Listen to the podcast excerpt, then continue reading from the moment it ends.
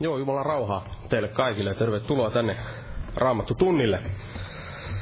Jos aloitetaan tämä, tämäkin kokous yhteisellä laululla näistä viidestä lauluvihkoista ja lauletaan yhdessä laulun numero 303. Tahdotko vapaaksi synnestäsi? 303.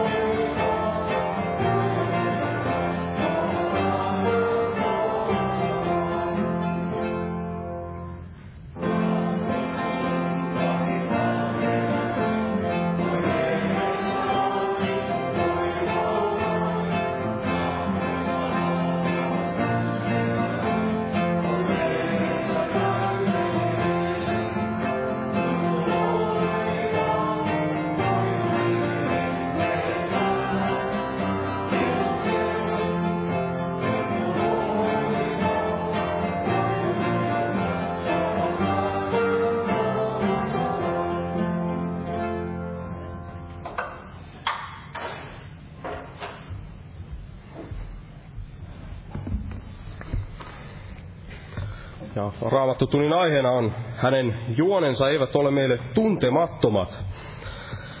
Hänen juonensa eivät ole meille tuntemattomat. Ja kenen juonista puhutaan, niin varmasti tämän sielujemme vihollisen saatanan juonista. Ja, ja tämä Jumalan sana valaisee meille hyvin paljon näitä sielun vihollisen juonia. Ja, ja sen tähden, että me tunnemme tätä Jumalan sanaa, olemme kuulleet Jumalan sanaa, olemme sitä tutkineet, niin me tunnemme nämä sielun, viholliset, sielun vihollisen juonet ja me voimme näin vastustaa häntä. Ja tämä lause, mikä, mikä tässä on raamattu tunnin aiheena, niin löytyy tältä toisesta korintolaiskirjeestä ja sen toisesta luvusta.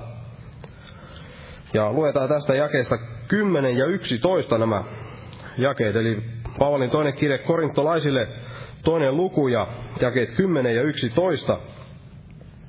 Paavali kirjoittaa näin, että mutta kenelle te jotakin anteeksi annatte, sille minäkin, sillä mitä minä olen anteeksi antanut, jos minulla on ollut jotakin anteeksi annettavaa, sen olen anteeksi antanut teidän tähtenne Kristuksen kasvojen edessä – ettei saatana pääsisi meistä voitolle, sillä hänen juonensa eivät ole meille tuntemattomat. Ja Paavali, Paavali ymmärsi näitä sielun vihollisen juoneja ja sen tähden hän, hän kykeni näin tekemään jotakin, että sen hyväksi, että, että tämä sielun vihollinen ei, ei pääsisi meistä voitolle. Eli tässä jakeessa 11 hän sanoi, ettei saatana pääsisi meistä voitolle, ja hän kykeni näin, näin tekemään, tekemään jotakin sille asialle, ettei saatana pääse meistä voitolle. Hän kykeni tekemään sen sen tähden, että hän tunsi, tunsi nämä sielun vihollisen juonet. Hän, hän oli tuntenut, hän tunsi raamattua, hän, hän oli tutkinut Jumalan sanaa ja, ja hän oli varmasti myös kokenut monenlaisia tällaisia taisteluja niin, että, että hän sitten oli, hän, hän kykeni sitten tuntemaan nämä sielun vihollisen juonet ja, ja tietenkin, tietenkin se, että,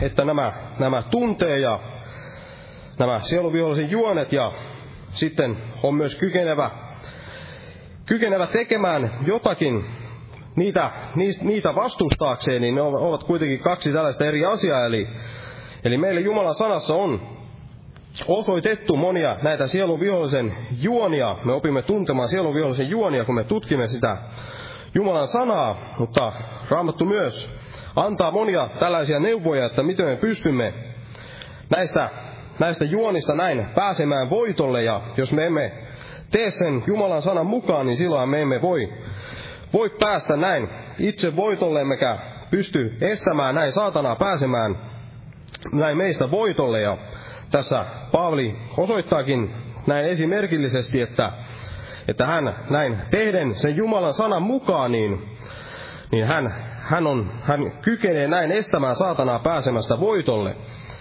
Ja samalla tavoin mekin, kun me näin tunnemme nämä Jumalan sanan osoittamat asiat, mitkä opettaa meitä myös tuntemaan niitä sielun vihollisen juonia, niin, niin me, kun me näin tottelemme sitä Jumalan sanaa, niin, niin mekin, mekin pystymme sitten Paavalin tavoin näin pääsemään sitten sielun vihollisista voitolle.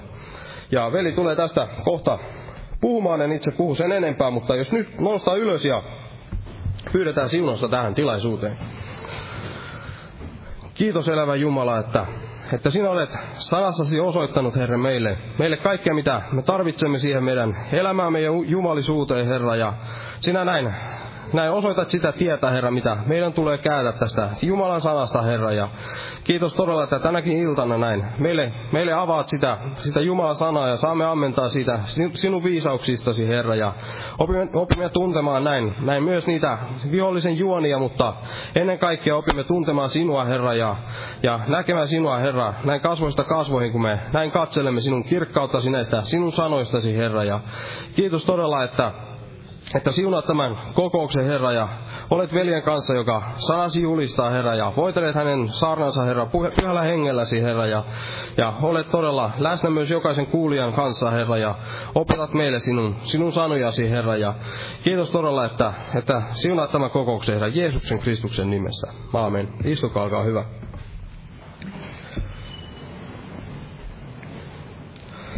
Sitten näistä ensi viikon kokouksista, niin niin per, äh, torstai ja perjantaina ei, ei ole näitä päivärukoushetkiä t- tällä viikolla.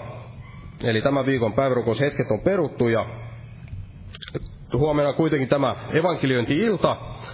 Ja sitten perjantaina on rukouskokous kello 19.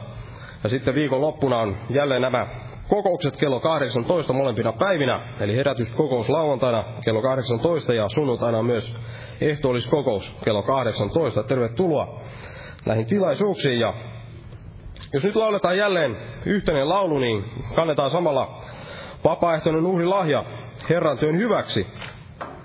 Ja otetaan tästä laulu numero 380, 380. Jumala siunatko jokaista uhrinantajaa.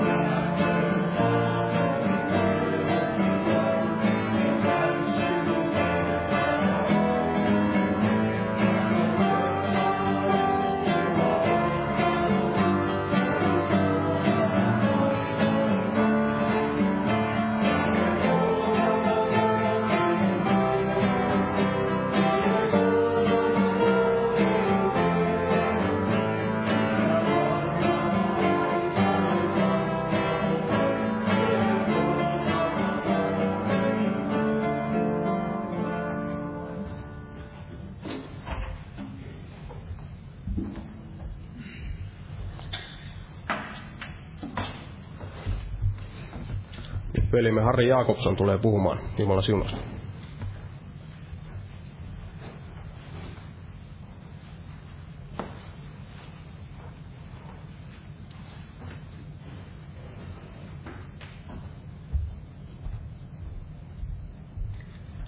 Rauhaa kaikille. Täällä on nyt tällainen aihe, ettei hänen juonensa eivät ole meille tuntemattomat. Tämä on mielestäni hyvin tärkeä aihe. Mutta otan lähtökohdaksi tätä hebrealaiskirjan toinen luku. Sen tähden, että ei puhuta sieluvihollisesta liikaa. Jos sieluvihollisesta puhutaan liikaa, niin silloin ihmiselle voi tulla, tai voidaan sanoa näin, että sieluvihollinen käyttää sitä hyväkseen. Ja, ja sieluvihollisen voima aivan niin kuin meidän silmissämme saattaa kasvaa. Sen tähden meidän on hyvä muistaa aina, että se mikä täällä sanotaan täällä hebrealaiskirjan toinen luku jäi 14 ja 15 koska siis lapsilla on veri ja liha, tuli hänkin niistä yhtäläisellä tavalla osallisiksi, että hän kuoleman kautta kukistaisi sen, jolla kuolema on vallassaan, se on perkeleen, ja vapauttaisi kaikki ne, jotka kuoleman pelosta kautta koko elämänsä olivat olleet orjuuden alaisia. Eli Jeesus Kristus on todella voittanut sieluvihollisen että vaikka me puhumme näistä sieluvihollisen juonista, niin meidän tulee muistaa, että me olemme kuitenkin voittajan puolella. Ja veli luki tämän raamatun jakeen, minkä minäkin ajattelin ottaa, en tiedä otanko sitä enää, mutta sanotaan, Paavali sanoi siitä, ettei, ää, ettei saatana pääsisi meistä, hänen juonensa eivät ole meille tuntemattomat. Ja sitten sanotaan, ettei hän pääsisi meistä voitolle. Eli Paavali oli valmis antamaan anteeksi, koska hänen juonensa eivät ole meille tuntemattomat, ettei tämä sieluvihollinen pääsisi voitolle. Sen tähden onkin juuri tärkeää tämä, että me tunnemme sieluvihollisen tällaiset juonet ja toimimme oikein, ettei sieluvihollinen pääse voitolle. Eli se on se ajatus. Ei vain se, että me olemme niin viisaita, että me tiedämme, mitä vihollinen tekee, vaan se, että hän pääsisi voitolle. Toimimme oikein niissä tilanteissa. Ja otan täältä ää, ensimmäinen Mooseksen kirja. Tätä nyt on luettu niin paljon, että jo, voi olla, että jo, joillakin on raamattu jo kulunut siitä kohtaa. Mutta ensimmäinen Mooseksen kirja, kolmas luku, siitä muutama jae, koska tämä on se lähtökohta moniin asioihin. Ja tässä me näemme sieluvihollisen nämä opit, joiden mukaan sieluvihollinen toimii.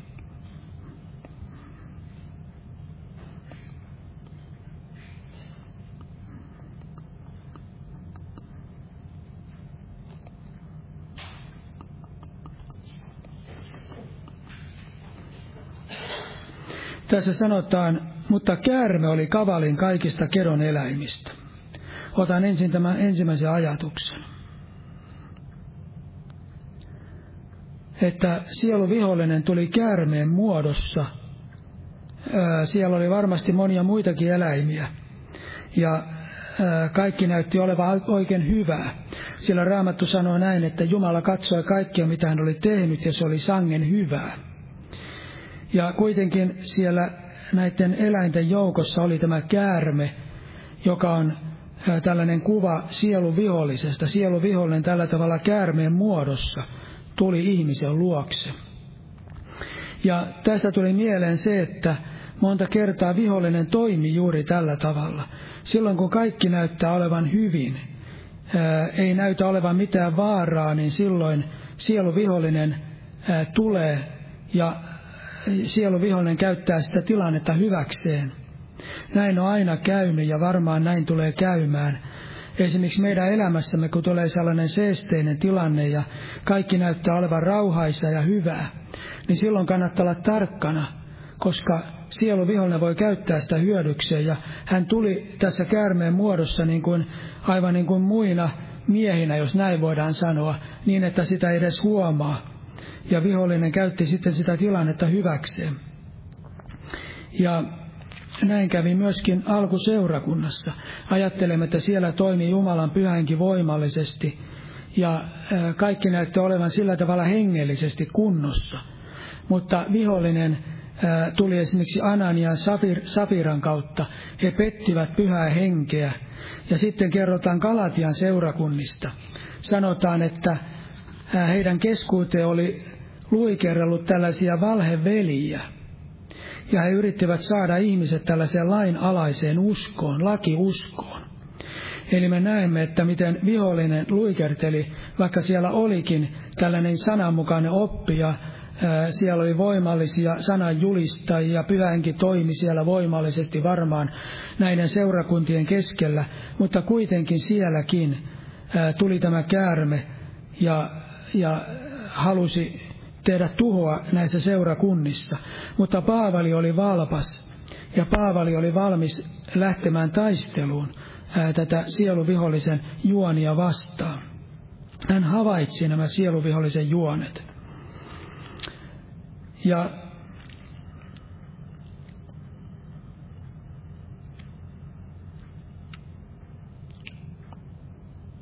sielun vihollinenhan toimii myös sillä tavalla, niin kuin Raamattu sanoi näin.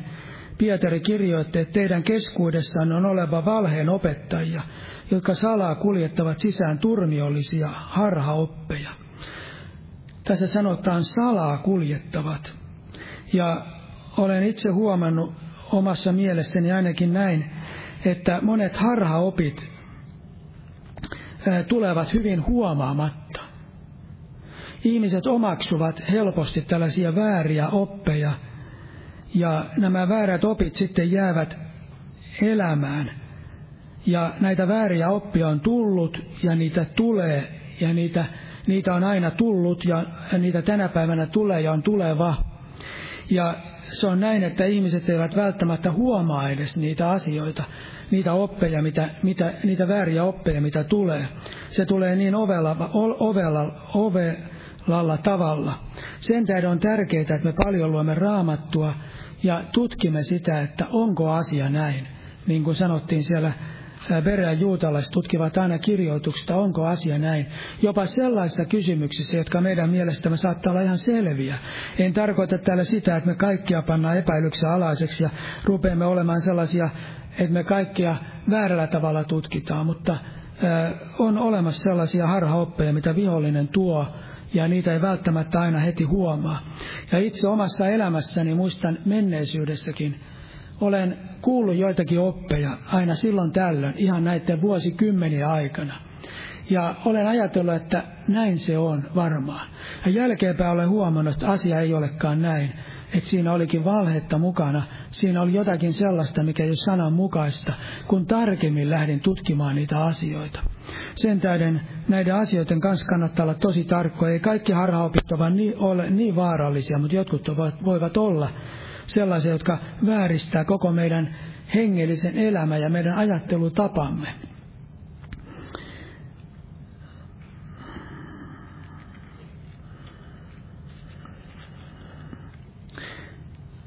Muistan itsekin sellaisia asioita, kun tällaisia menestysteologiaa, kun on lukenut, että mitä ne opettavat, niin joskus joku veli on puhunut joitakin kommentteja, että näin se on, että ihminen ei voi tehdä syntiä, että se tarkoittaa sitä, että kuka uskovainen ei tee syntiä, että ihminen hengessä ei voi tehdä syntiä, jotenkin näin on opetettu.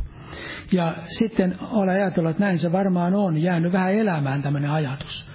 Mutta olen huomannut, että tämähän on ihan menestysteologia. Niitä ei heti huomaa tällaisia asioita, kun joku meille näitä asioita ää, sinisin silvin selittää. Sen tähden on hyvä tarkkaan tutkia monia asioita ja tutkia raamattua paljon. Ja sitten ää, tässä sanotaan, otetaan muutama jae, mutta käärme oli kavalin kaikista keron eläimistä, jotka Herra Jumala oli tehnyt, ja se sanoi vaimolle, onko Jumala todellakin sanonut, älkää syökö kaikista paratiisin puista. Niin vaimo vastasi käärmeelle, me saamme syödä muiden puiden hedelmiä paratiisissa, mutta sen puun hedelmästä, joka on keskellä paratiisia, on Jumala sanonut, älkää syökö siitä, älkääkä koskeko siihen, ette te kuolisi. Niin käärme sanoi vaimolle, ette suinkaan kuole, vaan Jumala tietää, että sinä päivänä, jona te siitä syötte, aukenevat teidän silmänne, ja te tulette niin kuin Jumala tietämään hyvää ja pahaa. Ja vaimo näki, että siitä puusta oli hyvä syödä, ja että se oli ihana katsella ja suloinen puu antamaan ymmärrystä. Ja hän otti sen hedelmästä ja söi ja antoi myös miehellensä, joka oli hänen kansansa ja hänkin söi.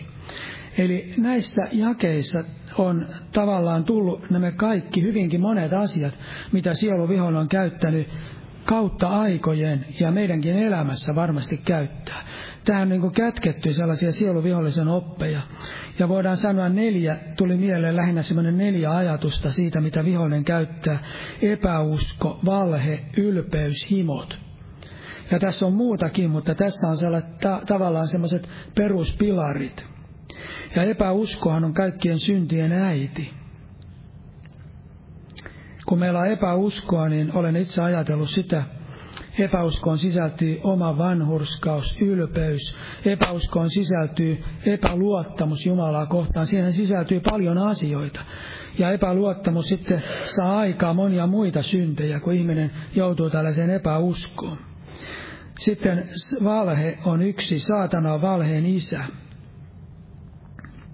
Ja tästä on paljon puhuttu, että sielu vihollinen vääristää Jumalan sanaa, mutta tämä tuli mieleen myös, että sielun vihollinen vääristää myös meidän ajatuksiamme Jumalasta ja yleensä meidän ajatuksia. Ja tämän olen myöskin huomannut ihan omassa itsessänikin. Meillä voi olla joitakin muistikuvia tai ajatuksia, ja vihollinen vääntää niitä ajatuksia sillä tavalla, että se yrittää saada asiat näyttämään määrätyllä tavalla, jollain tavalla vääristyneeltä, tai jopa jotkut ihmiset näyttämään vääristyneeltä, heidän, heidän, heidät ja kaikki tämmöiset asiat. Vihollinen käyttää meidän ajatusmaailmaa. Sen tähden on tärkeää, että ajatusmaailma voisi olla puhdas ja Jeesuksen veren kautta semmoinen oikea tämmöinen sisäinen maailma, että vihollinen pääsi sitä ajatusmaailman kautta tulemaan. Mutta Eevallehan vihollinen tuli ajatusmaailman kautta hän alkoi kylvää sitä epäuskoa ja sitten kylvi tätä valhetta ja sanoi, että onko Jumala todellakin sanonut. Ja hän vääristi hänen ajatuksensa. Ja sitten sanotaan, hän ajatteli näin, että tuli tämmöinen ajatus, että Jumala muka kieltää jotakin hyvää, niin kuin Jumala olisi, Jumala olisi jotakin pahaa mielessä häntä vastaan.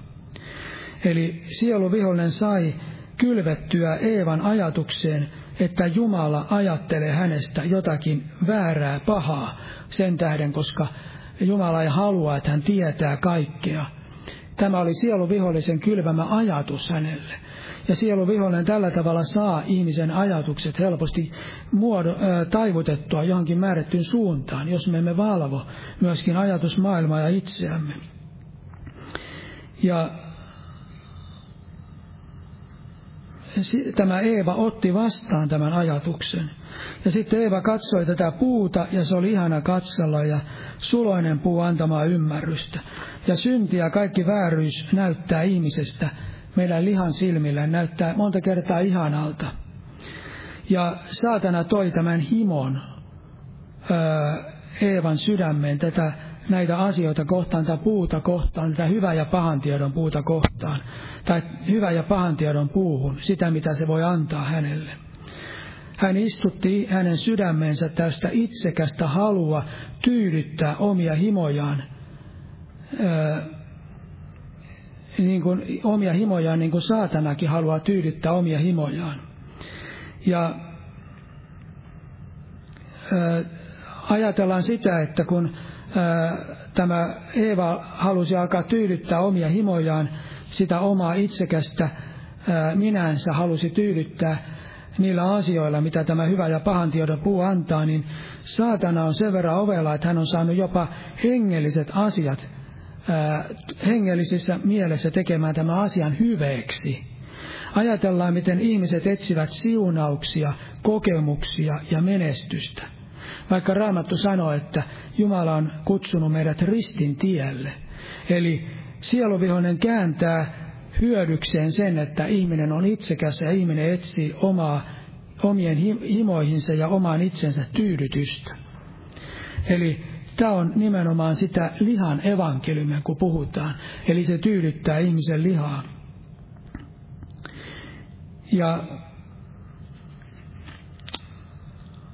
tämä henki on se henki, mikä vihollinen panee helposti ihmiseen. Ja Raamattu sanoo, että tämän hengen sieluvihollinen pani myöskin tällaiseen kansaan, joka on hyvin esikuvallinen kansa, tämä Baabel. Otan täältä Jesajan kirjan 47. luku. Me näemme, mitä Baabel ajatteli, minkälainen henki Baabelissa oli.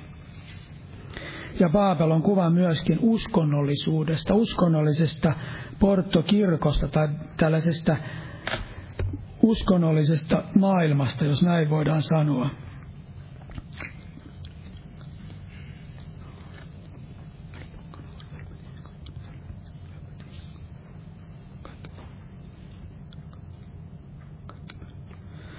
Tässä sanotaan 12 jae, Jesaja 14, Jesaja 47 jae 10. Sinä luotit pahuuteesi, sinä sanoit, ei kukaan minua näe, sinun viisautesi ja tietosi, ne, ne sinut eksyttivät. Ja niin sinä sanoit sydämessäsi, minä eikä ketään muuta. Ja ennen kaikkea tämä ajatus, minä eikä ketään muuta. Eli tämä oli se Baabelin ajatus, eli tämä oman itsensä, oman himonsa ää, tyydyttäminen, kaikkea sitä, mitä hän mahdollisesti voi saada. Ihminen haluaa kaikkia lisää, ihminen voi haluaa kaikkia enemmän. En tiedä mikä ajatus se oli, etten väärin sano, mutta semmoinen kirjakin joskus on ollut, että lisää lisää.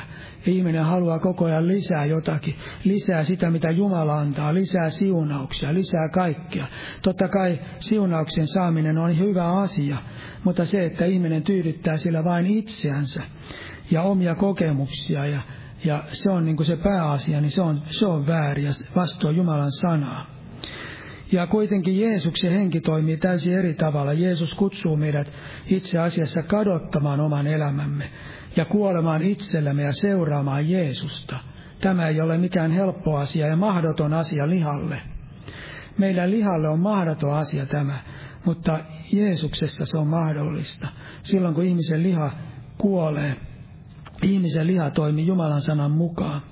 Muistan monta vuotta sitten näin sellaisen unen, ja siinä unessa ää, mun piti mennä sellaista vuorta pitkin, ja se vuoren siellä oli semmoinen määrätty, se oli varmasti Jumalasta se uni, ja, ja se tarkoitti sitä, että mun piti saavuttaa määrätty asia, mikä oli lihalle hyvin vaikeata.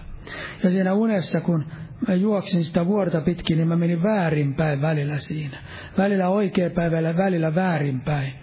Ja mä oon miettinyt, mitä se merkitsee. Se merkitsee sitä, että lihalle se on täysin mahdotonta.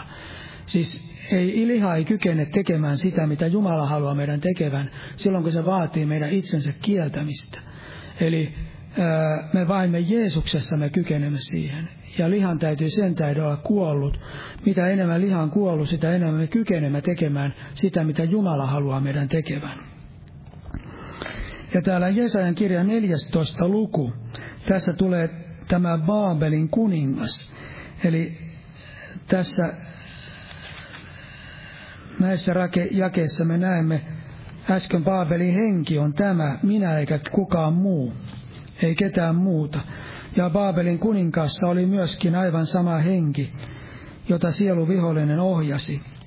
Ja tämä on varmasti jonkinlaista, ei nyt profetiaa, koska tässä puhutaan menneistä asioista, mutta profetian kaltaista tietoa sielu vihollisesta, mutta myös Baabelin kuninkaasta. 12 jae. Kuinka oletkaan pudonnut, taivalta pudonnut sinä koin tähti, aamuruskon poika, kuinka olet maahan syösty, sinä kansojen kukistaja. Sinä sanoit sydämessäsi, minä nousen taivaaseen korkeammalle Jumalan tähtiä, minä istuimeni korotan, ja istun ilmestysvuorelle pohjimmaisen Pohjolaan. Minä nousen pilvien kukkuloille, teen itseni korkeimman vertaiseksi. Eli tässä me näemme, miten sielu vihollinen nousi kapinaan Jumalaa vastaan. Hän halusi tehdä Jumalan, itsensä Jumalan vertaiseksi, halusi korottaa istuimensa. Halusi mennä pilvien kukkuloille ja minä istuimen ja korotan ja istun, istun ilmestysvuorelle pohjoimaiseen Pohjolaan ja niin edelleen. Eli puhutaan sieluvihollisesta, mutta puhutaan myöskin Baabelin kuninkaasta, jonka, joka sieluvihollinen laski tämän oman henkensä, omat ajatuksensa tähän Baabelin kuninkaaseen. Ja se voi laskea kehen vaan, ei kehen vaan, jos me olemme Jeesuksen veren suojassa, mutta näin vihollinen haluaa myöskin ihmiseen laskea tämän oman henkensä ja omat ajatuksensa ja omat himonsa ja kaiken sen, mitä hänessä on.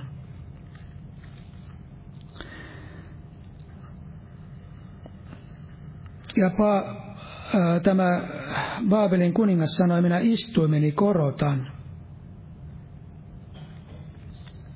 Eli tämän hengen hän yrittää panna myöskin ihmisen sydämeen, mutta Kristuksen henki on päinvastainen. Hän nöyryytti itsensä. Hän ei tullut palveltavaksi, vaan palvelemaan. Ja näin on aina käynyt. Tämä on, tapa, tämä on toistunut monta kertaa tämä asia myöskin seurakunnan historiassa. Ajatellaan alkuseurakuntaa. Alkuseurakunta, seurakunnan jälkeen hyvin pian ää, alkoi syntyä tällainen hengellinen hierarkia, jonkinlainen johtaja, johtajajärjestelmä. Ja tämä johti vähitellen katolisen kirkon syntymisen eri vaiheiden kautta. Ja lopulta siihen, että Paavelis, Paavista tuli tällainen katolisen kirkon pääjohtaja, Kristuksen sijainen, tai Kristu, niin Kristuksen sijainen tässä maailmassa, jotkut sanovat näinkin, ja hänet julistettiin virassa ollessaan ainakin erehtymättömäksi. Eli tämä oli se, mihinkä se johti tämä henki. Ja näin on aina käynyt. Ja, ja tämä on aina, aina se prosessi, mitä sieluvihollinen myöskin käyttää ja haluaa turmella uskovia seurakuntia ja kaikkea sitä, mitä Jumala tähän maailmaan on asettanut. Ja tämä henki vaikuttaa yhä ja johtaa ihmisiä täysin päinvastaiseen suuntaan, mutta tähän suuntaan, mutta pyhänkin johtaa aivan toiseen suuntaan, jos me vaellemme Jumalan hengessä. Ja sitten tämä sanoi, tein itseni korkeimman vertaiseksi. Eli tämä tarkoittaa sitä, että paholainen ei ainoastaan vastusta Jumalaa, vaan hän halusi tulla hänen kaltaisekseen. Hän halusi tulla Jumalan kaltaiseksi. Hän halusi mennä sinne samaan asemaan, missä Jumala oli.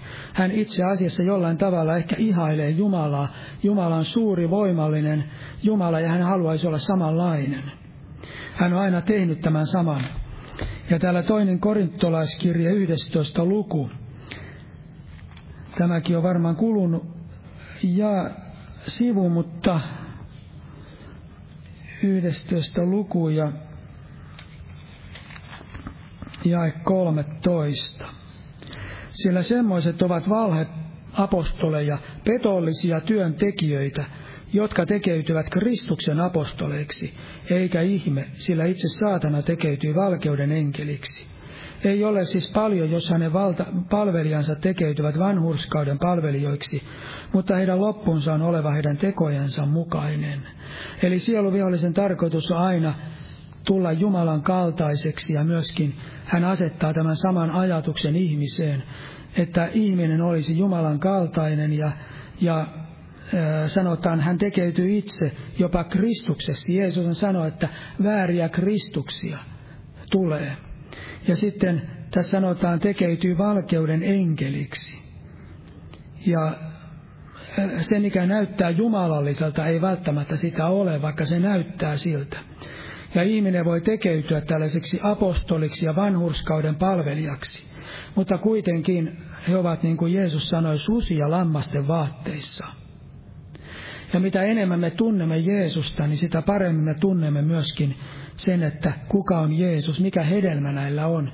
Ja me erotamme sen, että mikä on oikein. Niin kuin on sanottu, että väärän rahan oppii tuntemaan parhaiten sillä tavalla, että tuntee mikä on oikea raha.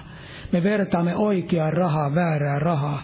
Ja silloin me ymmärrämme, että tämä ei ole ihan sanan mukaista. Tämä, tämä ei ole oikea raha. Tässä on väärä numero tai tässä on väärä leima. Samalla tavalla me voimme oppia tuntemaan väärät Kristukset, väärät valkeuden enkelit ja niin edelleen, kun me tunnemme Jeesuksen ja tunnemme Jumalan sanaa. Ja kun Jeesus asuu meidän sydämessämme ja olemme, jos me olemme mahdollisimman lähellä häntä. Ja tämä ei ole sellainen asia, mikä on hyvin kaukainen asia, vaan tämä voi olla hyvin lähellä. Se voi olla hyvin lähellä meitä.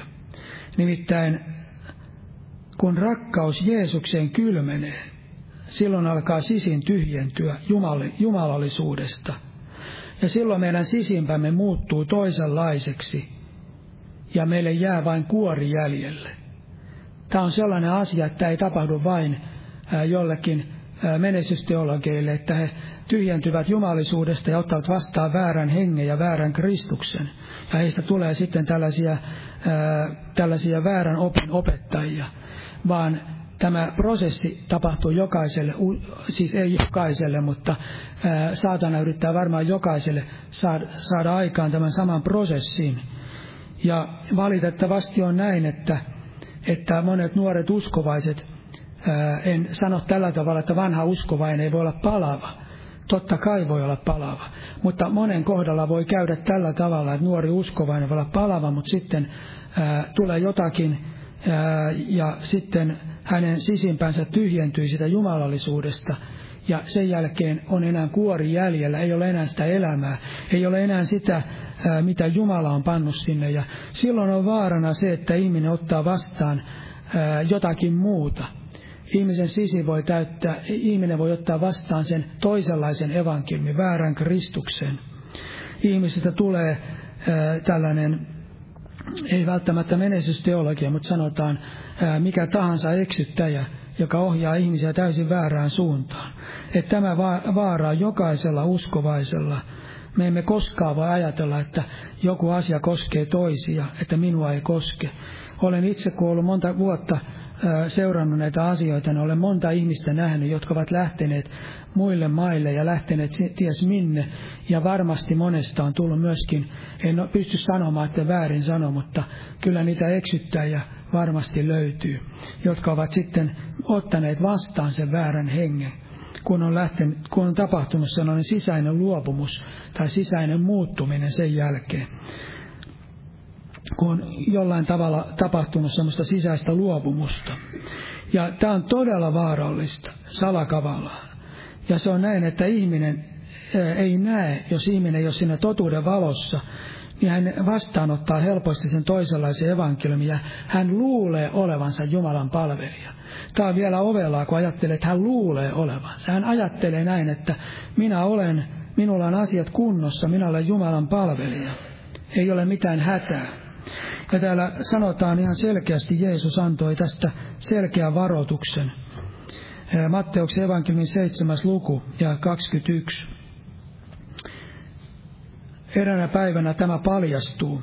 Ei jokainen, joka sanoo minulle, Herra, Herra, pääse taivasten valtakuntaan, vaan se, joka tekee minun taivaallisen isäni tahdon.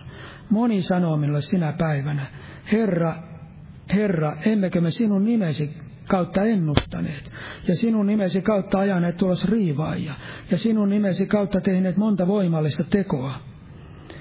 Ja silloin minä lausun heille julki, minä en ole koskaan teitä tuntenut, menkää pois minun tyköni niitä laittomuuden tekijät.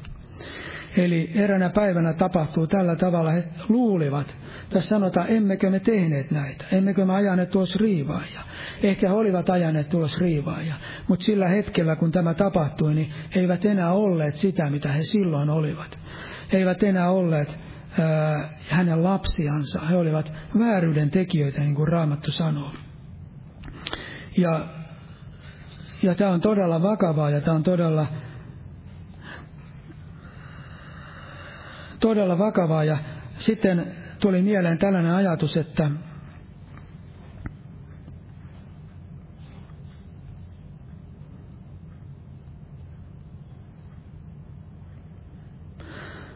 että siellä, missä ollaan oikealla tiellä, siellä on myöskin taistelu saatanaa vastaan.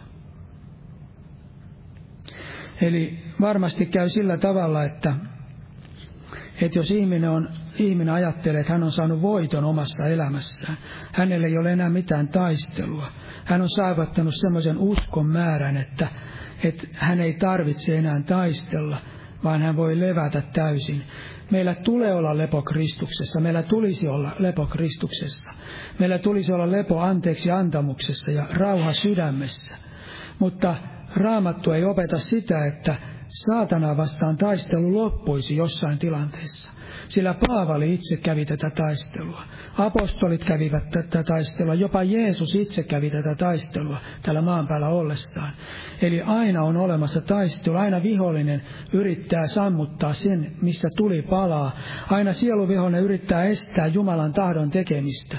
Me olemme varmaan monet uskovaiset huomanneet, että jos Jumala kehottaa meitä tekemään jotakin, niin vihollinen kyllä panee kampoihinsa ja vihollinen panee esteitä ja yrittää kaikella tavalla sotkea ja tehdä tyhjäksi sen Jumalan teon tai tahdon, jos me haluamme tehdä Jumalan tahdon jossain asiassa.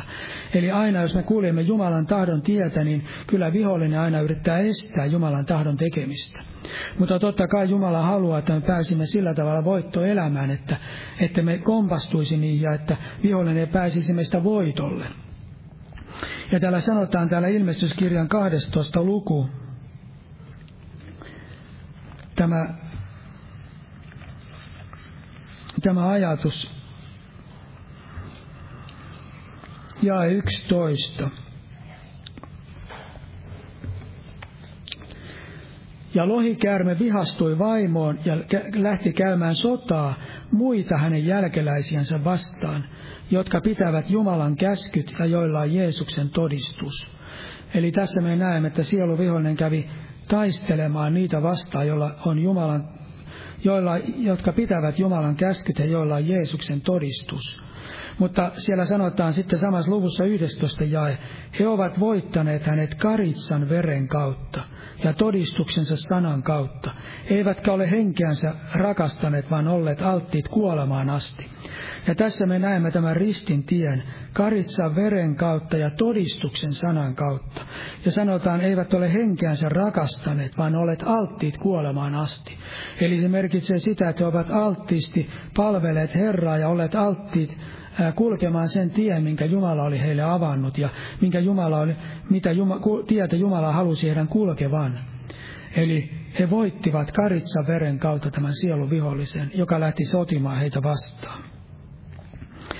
Mutta sitten vielä sellainen asia, että kun jokainen meistä uskovaisista huomaamme monta kertaa täällä sisäisessä maailmassa jonkun äänen puhuvan meille – ja joskus ajattelemme, että onko se Jumalan ääni vai onko se sieluvihollisen ääni.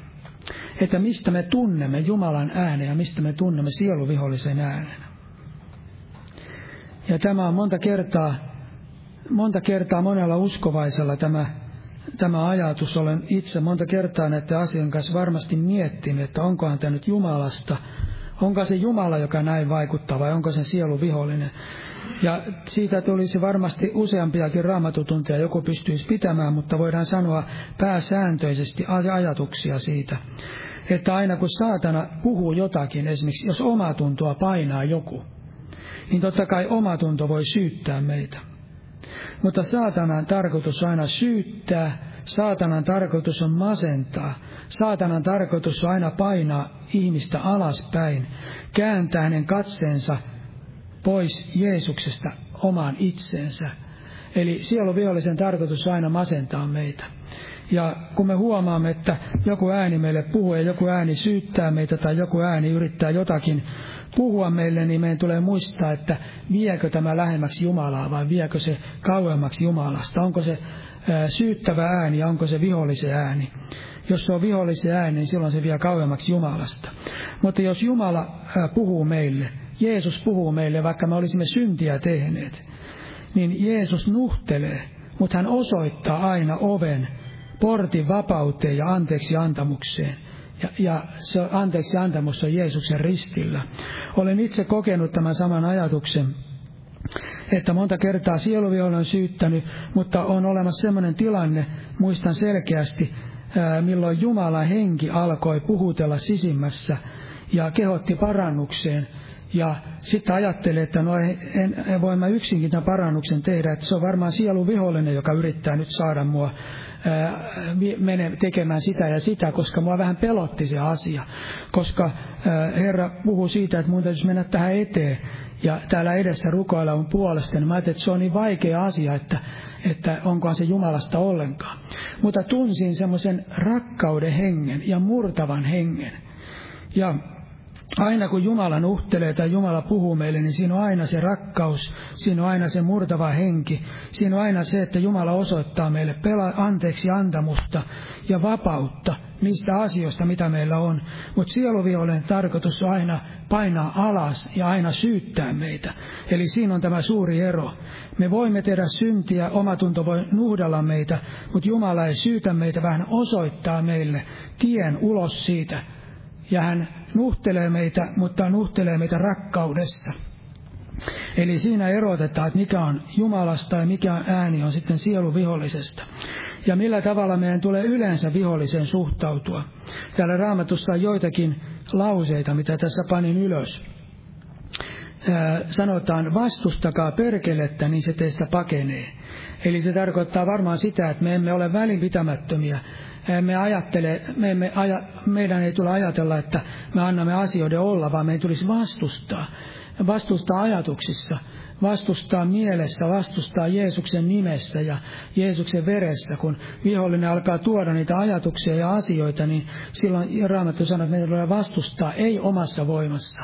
Ei sillä tavalla, että me yritämme hammasta purren, vaan Jeesus auta minua ja Jeesuksen nimessä haluamme vastustaa sielun vihollista, niin se pakenee meistä, Raamattu sanoo näin. Sitten vastustakaa häntä lujina uskossa. Eli tästä tulee se ajatus, että nimenomaan usko on se, millä me voimme vastustaa sieluvihollista. Epäusko on sellainen, mikä, minkä kautta vihollinen monta kertaa pääsee meihin, mutta uskossa vastustaa, eli luottaa Jumalan sanaan, hänen lupauksiinsa.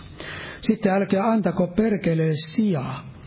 Niin esimerkiksi meidän ajatusmaailmassa, jos me rupeamme ajattelemaan asioita, mitkä ei ole Jumalasta, mitkä on vihollisesta, tai meidän elämässämme on asioita, mitkä eivät ole Jumalasta, me tiedämme, että se voi olla vihollisesta. Esimerkiksi tämä raamatun jae tulee siitä, kun sanotaan, että älkää antako vihanne laskea auringon yli. Jos meille tulee vihaa, niin sanotaan, että älkää antako laskea auringon yli, eli, eli emme jää siihen vihaan, emme anna perkeleelle sijaa, vaan olemme valmiit antamaan anteeksi. Eli olemme valmiit panemaan pois sellaiset asiat, mistä vihollinen saa otteen meidän elämässämme. Sitten pukekaa yllenne Jumalan koko sota-asu, voidaksenne kestää perkeleen kavalat tuonet. Eli tässä on aja, kysymys siitä, että meidän tulee käyttää Kristuksen varustuksia, niitä varustuksia, missä Jeesus itse on, varustaa meidät uskolla, vanhurskaudella, totuudella, alttiudella, pelastuksen kypärillä ja kaikilla näillä varusteilla, mitä Herra antaa meille Jumalan sanassa. Ja sitten Jeesus sanoi näin, mene pois saatana, sillä kirjoitettu on. Eli kirjoitukset ovat ne, mitä sieluvihollinen ei voi voittaa. Meidän tulee käyttää myöskin kirjoituksia siinä Jumalan sanaa. Sanalla voitamme myöskin sieluvihollista, vihollisen, koska sana on voimallisempi, sana on voimakkaampi kuin kaikki vihollisen voimat. Ja Jeesus on väkevä, hän on se väkevä, mistä Jeesus sanoo, kun väkevä aseellisena, var... siis sieluvihollinen väkevä, mutta Jeesus on se väkevämpi. Sanotaan, vihollinen on väkevä, mutta kun häntä väkevämpi tulee ja karkaa hänen päällensä. Eli Jeesus on väkevämpi ja hän on voittanut tämän sieluvihollisen. Hän, joka meissä on, on suurempi kuin se, joka on maailmassa. Ja meillä on turvapaikka, ainoa turvapaikka on Jeesuksessa Kristuksessa. Ja hänen veressään, hänen haavoissaan.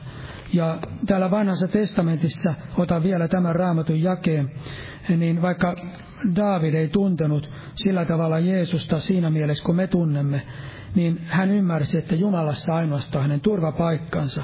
Täällä psalmissa sanotaan 18 jae 2.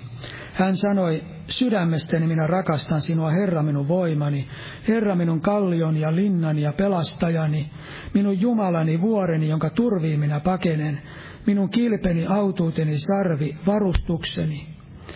Eli hän sanoi, että Jumala hänen kallionsa, linnansa, pelastajansa, hänen vuorensa, jonka turvi hän pakenee, hänen kilpensä, varustuksensa, autuutensa sarvi. Eli me näemme, että Jumalassa ja Jeesuksessa Kristuksessa on se meidän, meidän pelastuksemme ja suojamme kaikkia näitä sieluvihollisen juonia vastaan ja sieluvihollisen voimaa vastaan. Aamen. Noustaan ylös ja rukoillaan vielä. Kiitos Herra Jeesus, että sinä rakastat meitä ja kiitos, että sinä olet voimallinen Herra, voimallinen meidän elämässämme, vaikka me olemme heikkoja, mutta Herra, sinä olet voimallinen auttamaan meitä kaikissa meidän taisteluissamme, Herra Jeesus, ja viemään meidät voittoon Jeesuksen Kristuksen nimessä. Auta meitä turvaamaan, Herra, sinun pyhän nimesi ja sinun veresi voimaan, sinun sanasi, Herra Jeesus. Ja Herra Jeesus, johda meidät, Herra, sinne perille taivaaseen asti. Jeesus, kiitos, että sinä olet siihen voimallinen. Ja Herra, herätä meitäkin, Herra. Herätä meitäkin, Herra Jeesus, voittamaan myöskin tätä toisia ihmisiä sinulle. Ja herätä työmiehen jalan korjuuseen. Ja Siunaa Polivian seurakuntaa ja peruskovia ja kansasi Israelia, siunaa Herra Jeesus ja Suomen esivaltaa ja siunaa meitä tätä se omaa seurakuntaasi ja siunaa meitä jokaista Herra Jeesuksen Kristuksen nimessä. Aamen. Istukaa, olkaa hyvä.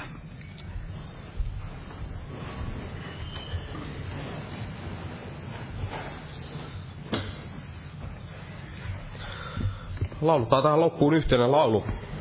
Tämä on laulu numero 329. 329.